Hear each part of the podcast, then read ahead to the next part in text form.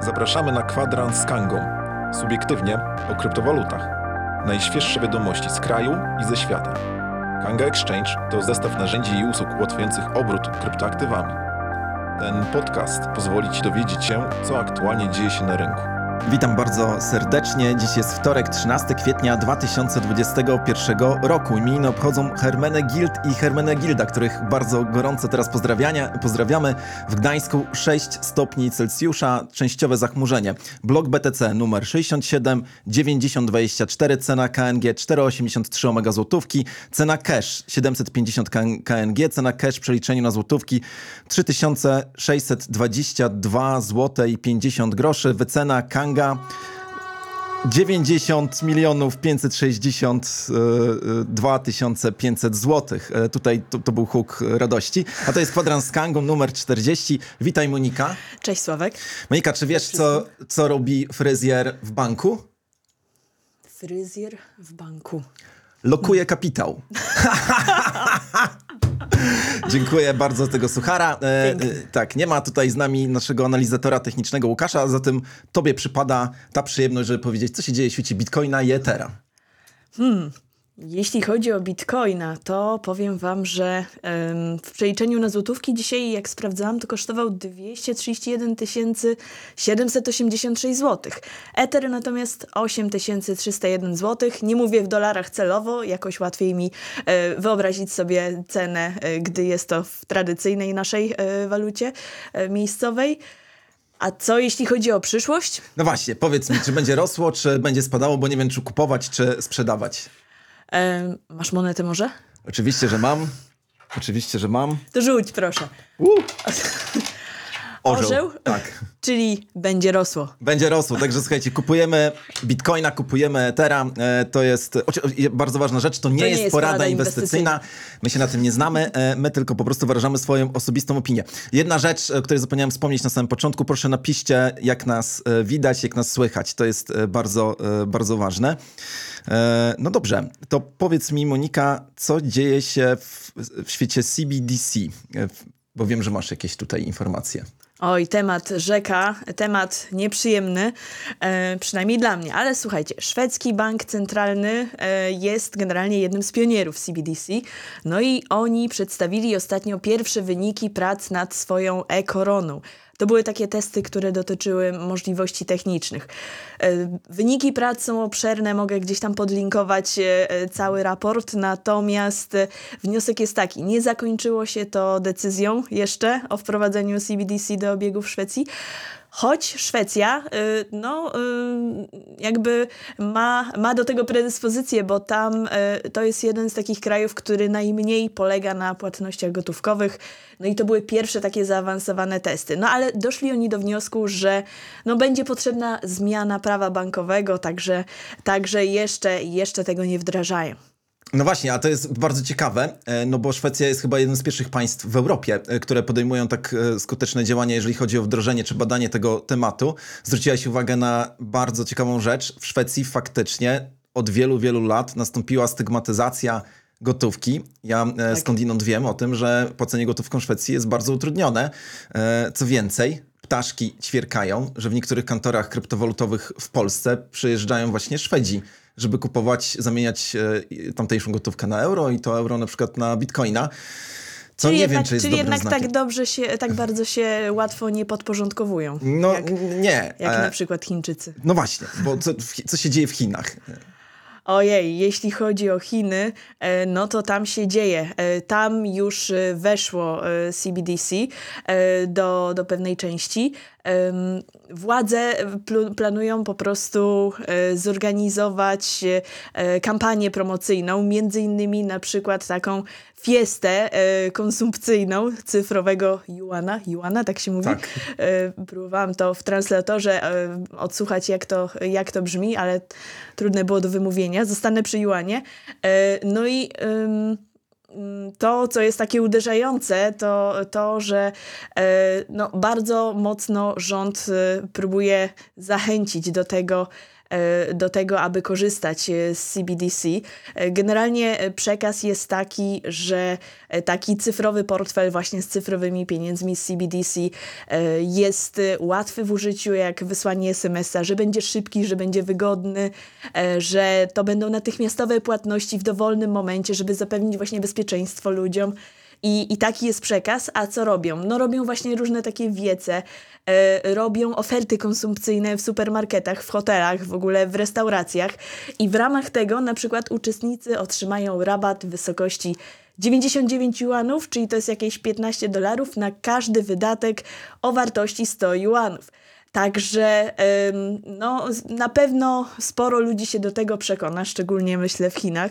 E, jak myślisz, dlaczego rządowi tak zależy, aby ludzie z tego korzystali? No, e, dlatego że Chiny są chyba ostatnim państwem na świecie, które w jakikolwiek sposób uznaje wolność jednostki i jej niezależność. E, I tak naprawdę, zaraz jeszcze myślę o tym szerzej powiemy, CBDC, może powiem jedną rzecz. CBDC to jest skrót od Central Bank Digital Currency, czyli mówiąc w języku polskim jest to krypto... E, Kryp, kryptowaluta chciałem powiedzieć. No, waluta wirtualna e, emitowana przez bank e, cyfrowy. E, w mojej ocenie to jest wielkie oszustwo banków centralnych na całym świecie, które emitują teraz swoją kryptowalutę, żeby upozorować, że idą z duchem czasu, ale powiedzmy sobie jedną bardzo ważną rzecz.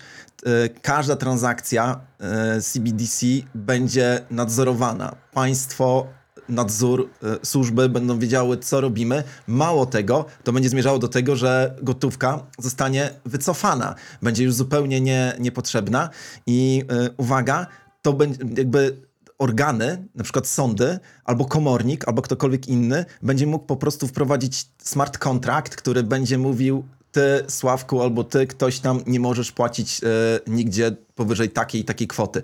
Albo gdziekolwiek są jakiekolwiek e, pieniądze, które będą tobie wpłacane, my od razu je przejmujemy. E, no i generalnie to jest zły znak. A ja jeszcze tam jedną rzecz a propos Chin, e, bo e, Chiny, no właśnie, wie, wie, wiemy o tym, że Chiny mają e, spór, jeżeli chodzi o terytoria z różnymi państwami w koło. Głównie chodzi o wyspy. E, No i wiadomo, że e, Chiny mają, podobnie zresztą jak Rosja, takie pomysły, żeby podbijać tutaj świat. E, No i co zrobić właśnie na tych terenach, gdzie jest spór, gdzie do końca nie wiadomo, czy to jest ziemia chińska, czy filipińska, czy ziemia chińska, czy japońska. No więc Chiny powiedziały, że będą wprowadzały te zniżki, o których powiedziałaś. E, Jeżeli ktoś tam będzie płacił tą e, kryptowalutą, to e, bank chiński będzie sprzedawcą zwracał część e, pieniędzy, żeby konsumenci, którzy płacą CBDC, mieli taniej. A zatem to jest gra już bezpardonowa i bardzo, e, e, no, bardzo agresywna. Smuci. Brzmi bardzo zachęcająco, słuchaj. No, Ale no. powiedz, czy to oznacza, że e, nie będą już potrzebne banki?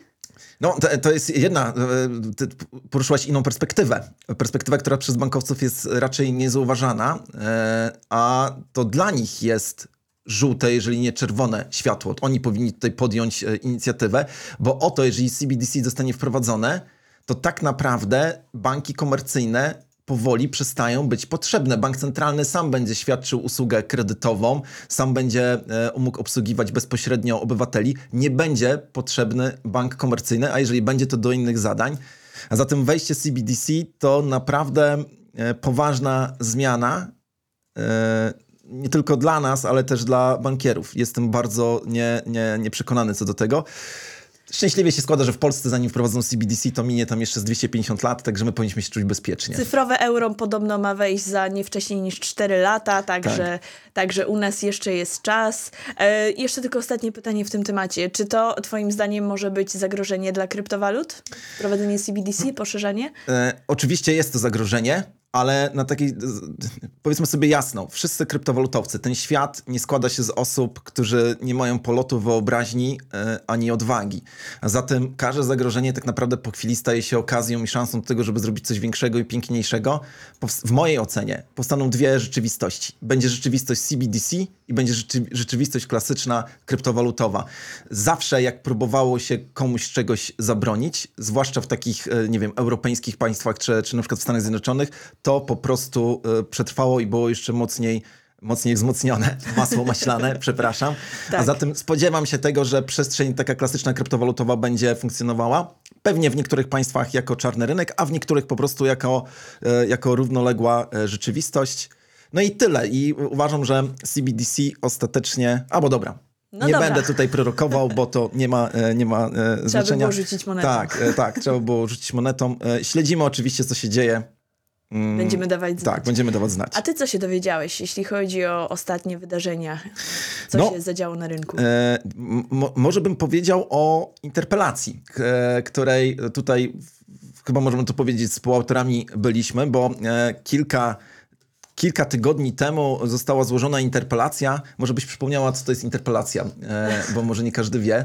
To jest taki wniosek, najprościej mówiąc, o wyjaśnienie e, danej sytuacji, e, jeśli chodzi o przepisy obowiązujące. No właśnie, i to, to, ten wniosek przygotowany jest na przykład przez grupę posłów i y, wtedy minister czy tam premier wyznacza odpowiednią osobę i ta osoba czy instytucja musi odpowiedzieć. Co ważne, nie można udzie- nie, nie udzielić odpowiedzi, Tak. prawda? I to tutaj jest bardzo silny instrument. No i przypomnę tylko, y, że y, kilka tygodni temu pojawiło się, pojawiła się interpelacja, która pytała, czy tam jakby stawiała takie pytania, czy banki w Polsce mogą obracać stablecoinami? I drugie pytanie, które tam się pojawiło, dotyczyło tego, czy polskie fundusze mogą inwestować w kryptowaluty. No i e, odpowiedź e, trzystronicowa pojawiła się i może zacznę od tego, że udzielił ją Piotr e, Podkowski z upoważnienia ministra finansów i e, nie wiem, czy kojarzysz Piotra Podkowskiego. Słyszałam, że to jest osoba, która się e, w tych tematach e, specjalizuje, która mocno interesuje się tymi obszarami. Tak, to znaczy e, Pi- Piotr Patkowski ma jedną przywarę, jeżeli tak możemy powiedzieć. On nie wygląda jak silny przywódca i jak specjalista. Niektórzy mówią, że wygląda jak Harry Potter. Niemniej jednak uchodzi w gronie specjalistów za wybitną jednostkę. I e, to, że on odpowiedział na to pytanie, jest pewnym symbolem, uważam, pewnym bardzo dużym komunikatem, e, no, bo, e, no bo to coś znaczy. No i Piotr Podkowski odpowiada, że minister finansów, czy w ogóle ministerstwo nie jest władne, żeby odpowiadać na takie pytania, więc skierowało zapytanie do UKNF-u i w drodze jakby udzielonej odpowiedzi przez UKNF my dostaliśmy odpowiedź i odpowiedź jest następująca. Po pierwsze, przepisy, to co może robić dzisiaj bank, a propos stablecoinów w banku, jest regulowane przez prawo bankowe i banki nie mogą się wychylać poza tą przestrzeń prawa bankowego, a prawo bankowe nie mówi nic o stablecoinach. Ewentualnie bank, gdyby chciał się tym tematem zajmować, to musi zmieniać swoje wewnętrzne dokumenty, statuty i tym podobne, a te musi zaakceptować UKNF. Ale skoro e, przepisy o prawie bankowym nic o tym nie wspominają, to raczej takiej zgody by nie dostał. Dlaczego? KNF mówi e, bardzo wyraźnie, najpierw trzeba przebadać stablecoiny pod względem bezpieczeństwa, e, przeciwdziałaniu praniu brudnych pieniędzy, tam wszelkich różnych rzeczy, a dopiero wtedy będzie można mówić o, e, o tym, żeby polskie banki obsługiwały stablecoina. Szkoda, bo w Stanach oczywiście już to się dzieje, to się już robi, e, no my tutaj w Polsce, ale dzięki temu możemy być pewni, że nie będzie CBDC w Polsce. Tak, ale wiem, że oni też e, zaznaczyli, że stablecoiny mogą stanowić zagrożenie dla stabilności finansowej, polityki pieniężnej, efektywności systemów płatniczych oraz uczciwej konkurencji. Uczciwej konkurencji. Uczciwej, o, ja bym powiedział tak, uczciwej konkurencji niech, e, niech urzędnicy nam nie mówią, bo to oni stosują nieuczciwą konkurencję. E, faktycznie lepsze może wyprzeć gorsze. I to niech będzie komentarz nasz a propos stablecoinów. E, Natomiast jeżeli chodzi o fundusze inwestycyjne, znowuż jest ustawa, która mówi, w co mogą fundusze inwestować, w jakieś papiery, w instrumenty finansowe i tak dalej, i niestety na liście nie ma bitcoina ani definicji e, waluty wirtualnej, a zatem polskie fundusze, te, które przestrzegają jak gdyby tutaj przepisów, k- którym może brakuje trochę wyobraźni, nie mogą póki co inwestować w kryptowaluty, ale przecież my wiemy, że że można coś z tym zrobić, ale może o tym kiedy indziej pogadamy. Dobrze. E, Monika, co. Wiem, że e, interesowałaś się sygnałem i tym, co się tam w sygnalu wydarzyło ostatnio. Czy może byś nam uchyliła rąbka tajemnicy? Oj, interesuje się i to od dawna, no bo e, Signal jest jedyną, e, moim zdaniem, taką aplikacją zapewniającą faktyczną anonimowość. Szczególnie po tej aferze Facebook i WhatsApp e, odnośnie danych osobowych, ludzie masowo zaczęli odchodzić do Signala. Signal jest audytowany, jego kod jest otwarty, także no, według mnie to jest najbardziej bezpieczny komunikator. I tu nie chodzi o to, czy teraz chcę mieć coś, że mam teraz coś do ukrycia, ale e, chodzi po prostu o takie, e, takie zwyczajne bezpieczeństwo. O twoje bezpieczeństwo. Chodzi właśnie. o to, że, że nie może, mm, nie będzie takiej sytuacji, że, że jakiś policjant na przykład, e, bo coś mu się nie spodoba, poprosi o wyciąg z, od operatora, jeśli chodzi o wysłane SMS-y, wykonane połączenia i potem będzie coś tam kombinował. No i Signal poszedł o krok dalej. Testuje płatności w kryptowalucie MOP. MOP to jest taka anonimowa kryptowaluta podobna do Monero. E, No i to otwiera mega szanse dla właśnie takich anonimowych płatności. Nikt poza użytkownikiem Signala po prostu nie będzie wiedział, ile użytkownik ma środków w portfelu, ani nie może też podejrzeć na przykład historii transakcji. Także anonimowa aplikacja z anonimową, e, z anonimową walutą jest bardzo ciekawym rozwiązaniem. Już Wielka Brytania zaczęła to e, testować. E, brzmi to fajnie, chociaż przyznam, że internauci krytykują to, ponieważ stwarza to ich zdaniem ryzyko, że no, sygnał może być wykorzystywany do przestępstw finansowych.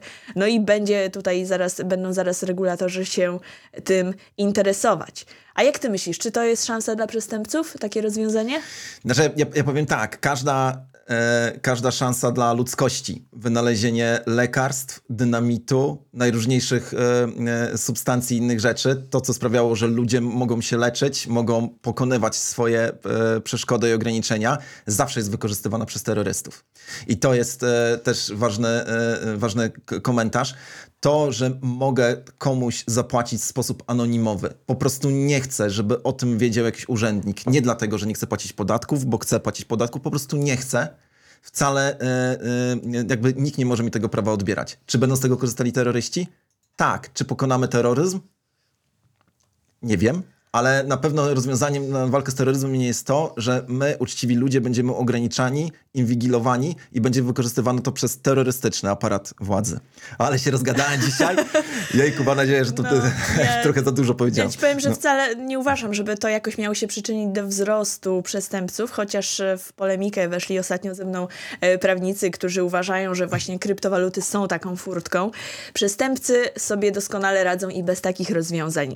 E, Są dolary, jest e, Monero w Darknecie, e, także e, radzą sobie na inne sposoby, żeby, e, żeby realizować swoje zamierzenie. No właśnie tak, to znaczy, to, to, ach, a propos dyskusji o tym, czy e, niektóre substancje powinny być legalne w Polsce czy na świecie, to jest tak, jakbyśmy zadali pytanie, czy jesteś za tym, żeby był czarny rynek na przykład narkotyków, czy biały rynek narkotyków. E, I to jest ta sama dyskusja. Czy, chcesz, żeby e, dać tylko przestępcom prawo do anonimowej wymiany, bo oni sobie poradzą. Oni to zrobią bez względu na to, ile urzędników się za to weźmie, czy chcesz dać uczciwym ludziom prawo do prywatności. I myślę, że tutaj ta dyskusja tego, e, tego przede wszystkim dotyczy. Zresztą moje zdanie jest takie, że tu nie chodzi o walkę z terrorystami, tylko tu chodzi o, o ograniczenie naszych praw i możliwości. E, Monika, co coś nowego jeszcze w Kandze się wydarzyło? E, mam na myśli e, mechanizm POSA. Chciałabyś coś o nim powiedzieć? Oj, to już nie takie nowe, już No. kilka dni, czy może nawet tygodni temu informowaliśmy o y, mechanizmie, który pozwala na zarobek tak naprawdę. Kolejna opcja, która pozwala na zarobek na kandze, kiedy odłożymy środki na specjalnym koncie y, POS, y, to y, wówczas no one po prostu procentują i to procentują całkiem ciekawie. Z mojego doświadczenia, e, jakby z moich e, eksperymentów wyszło mi e, jako jakieś 20% zysku. Tak. Nie wiem, jakie ty masz odczucia, wrażenia. o, osoby, które odłożyły swoje omega złotówki od, początku, e, od początku tego miesiąca w skali roku zarobiły 17%. O, Od no. początku tego miesiąca taki wynik e, za, e, e, udało nam się tutaj uzyskać. E, Może powiedz, jak to zrobić, no- przypomnij, bo, bo nie wiem, czy do każdego No, właśnie dotarła ta informacja. po- Powiedzmy sobie, e, co to jest POS. To jest skrót od Proof of Stake, ale to jest mniej ważne. POS to jest taki mechanizm, e, który umożliwia nam odkładanie kryptowalut różnej maści. Teraz mówimy akurat o mega złotówkach. Przypomnijmy, omega złotówka stablecoin, czyli kryptowaluta powiązana z złotówką 1 do 1. Jeżeli ktoś nie chce inwestować w bitcoina, bo uważa, że to szatan i że się na tym straci, ale ma jakieś niewykorzystane złotówki i nie chce w- wkładać je do banku, bo boi się, że ten bank upadnie w najbliższym czasie, tak jak na przykład na Podkarpaciu, może wpłacić te środki, e, e, może kupić stablecoina omega złotówka na, na Kandze, wpłacić na posa kangowego i tam te środki po prostu będą każdego dnia pomnażane, e, stejkowane. Używamy takiego określenia, bo zapewne za pomnażanie zaraz przyjdzie UKNF i strzeli nam w głowę. Także stejkowane, e, e, dużo osób z tego już korzysta. Jest to w pełni bezpieczny mechanizm. Wykorzystujemy bogactwo naszej sieci kantorów i mechanizm DeFi, o którym już wielokrotnie tutaj mówiliśmy. Tak, wystarczy założyć konto na Kandze, kto jeszcze nie ma i tam e, w zakładce POS wybrać kwotę oraz e, e, zlecić po prostu, zamrozić środki na specjalnym koncie. Tak jest. Monika, mam jeszcze z 50 rzeczy do powiedzenia, ale chyba musimy kończyć. Chyba tak. Tak, e, to, była, e, to była duża przyjemność. E, zapraszam dzisiaj wieczorem o 20 na e, live'a ze Szczepanem Bentynem na temat tokenów personalnych. W czwartek tradycyjnie o godzinie 11 tokenizacja wszystkiego, a my widzimy się ponownie za tydzień o 9.30. Tak, Wszystkiego dobrego, do zobaczenia. pozdrawiam, cześć wszystkim. Dziękujemy za wysłuchanie tej audycji. Za tydzień kolejne gorące tematy. Zostaw nam recenzję w swojej aplikacji z podcastami. Włącz subskrypcję Kwadransa z Kangą, aby nie przegapić nowego odcinka. Do usłyszenia.